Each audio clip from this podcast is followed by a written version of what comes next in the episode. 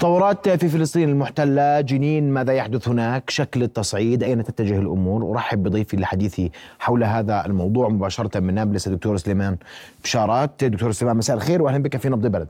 مساء الخير لك أخي محمد ومساء الخير للمتابعين رؤيا بودكاست. دكتور سليمان آه، يعني تخف تارة وتزداد تارة وممكن في بعض الأحيان قد لا ترصدها أعين الإعلام بالشكل المناسب لكن الاحتلال يواصل اقتحاماته للمدن الفلسطينية المختلفة يواصل يواصل كل عمليات الاعتقال والقتل والذبح للشعب الفلسطيني في الضفة الغربية. قراءة التطورات خلال 24 ساعة الماضية دكتور سليمان بداية. نعم الضفة الغربية هي فقط ليس وليدة 24 ساعة ماضية هي على مدار أعوام طويلة ما زالت تشاغل الاحتلال الإسرائيلي وتمارس وتقوم بعمليات المقاومة والمواجهة للمخططات الإسرائيلية وبالتحديد الاستيطانية. في السنتين الماضيتين ربما ارتفعت وتيرة المواجهة وبدأت تصعد أشكال جديدة من هذه المقاومة التي باتت يطلق عليها أسماء الكتائب أمثال كتيبة جنين أمثال كتيبة طول كرم كتيبة أريحة وغيرها وامثال أيضا مجموعات عرين الأسود وهي مجموعات مسلحة ينخرط بها شبان فلسطينيون في مختلف آه، آه، الانتماءات والتيارات التنظيمية. وحتى هذه اللحظة حتى الاحتلال الإسرائيلي عاجز عن فهم سلوكيات وسوسيولوجيا بناء هذه المجموعات. وهذا ربما ما ارق الاحتلال الإسرائيلي. الآن الاحتلال الإسرائيلي ربما ما نتابعه ونشاهده خلال الشهور القليلة الماضية أنه استغل ظرفين أساسيين. الظرف الأول وهو الحرب على قطاع غزة والظرف الثاني هو الغطاء الدولي الذي يوفر للممارسات الإسرائيلية على الأرض. هذان الظرفان وفر للاحتلال الإسرائيلي بيئة إضافية في تعزيز وتطوير آه، آه، آه، منهجياته في في الضفة الغربية وبالتحديد في مناطق شمال الضفة الغربية نابلس جنين طول كرم.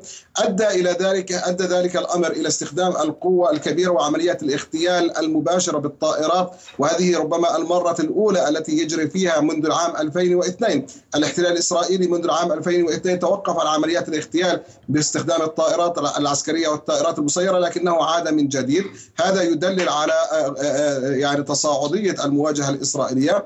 وأيضا الاحتلال الإسرائيلي يسعى إلى تنفيذ عملية هدم كامل البنية التحتية في مناطق الضفة الغربية وبالتحديد يعني في المناطق المستهدفة سواء جنين أو نابلس أو طول كرم وهذا الأمر ربما يقربنا كثيرا من ذات السلوك الإسرائيلي المستخدم في قطاع غزة في عملية التدمير والهدف الأساسي منه بات واضح جدا هو معاقبة الحاضنة الشعبية والمجتمعية الفلسطينية حتى يكون هناك نوع من النقد الداخلي وعدم القدرة على دعم المقاومة الفلسطينية، هذه ربما يعني إذا ما ذهبنا إلى القراءة العميقة في هذا الاتجاه، في الأيام الأخيرة الماضية ربما وحتى في الأسابيع الماضية يبدو أن هناك تصاعدا في تكتيكات أيضا عمل المقاومين الفلسطينيين الذين يتصدون لقوات الاحتلال الإسرائيلي من خلال الكمائن من خلال استخدام تكتيكات مختلفة. وهذا ربما أيضا ما بات يربك حسابات الاحتلال الإسرائيلي حتى عندما نتحدث نحن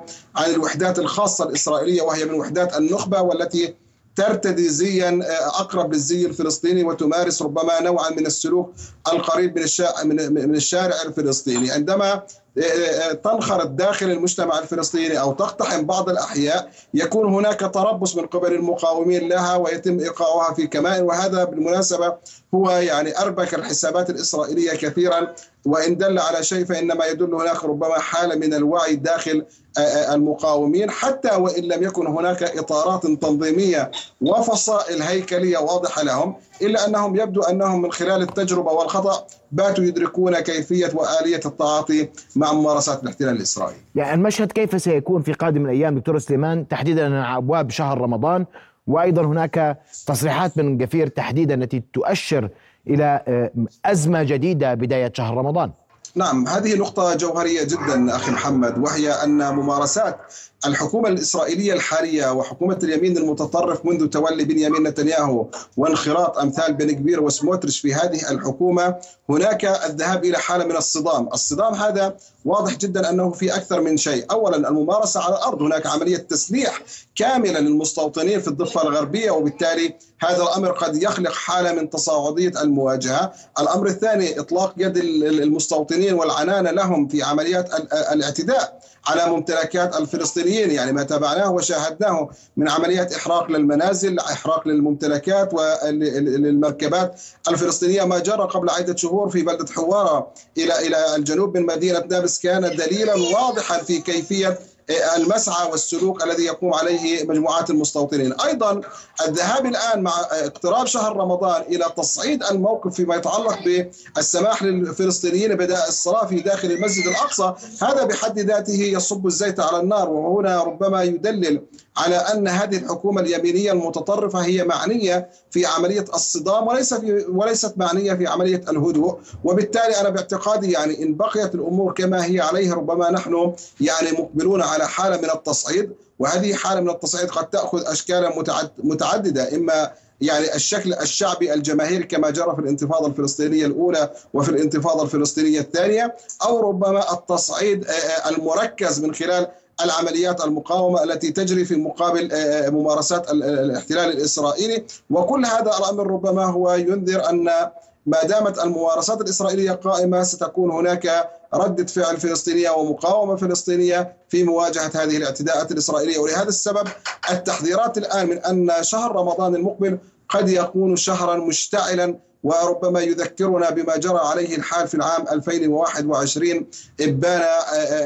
الشيخ جراح وكيف أن ممارسات بن كبير بالمناسبة. في ذلك الوقت كان هو شرارة إشعال المواجهة في ذلك الوقت على الرغم من أنه لم يكن في منصب وزير في ذلك الوقت وكان إنما من قادة وعتاة المستوطنين في مدينة القدس المحتلة أنه هو من أشعل شرارة المواجهة في العام 2021 على أبواب شهر رمضان. وربما ال ال ال هذه الحكاية وهذه التجربة ربما تعيد نفسها هذا هذه المرة. مع اقتراب شهر رمضان المبارك. هناك من يرجح أن تكون هناك مواجهات واسعة في القدس تحديدا وفي المدن الفلسطينية مع قوات الاحتلال إذا ما نفذ بن غفير ونتنياهو توعدهم للفلسطينيين في ممارساتهم في القدس تحديدا. هل تتفق مع ذلك دكتور؟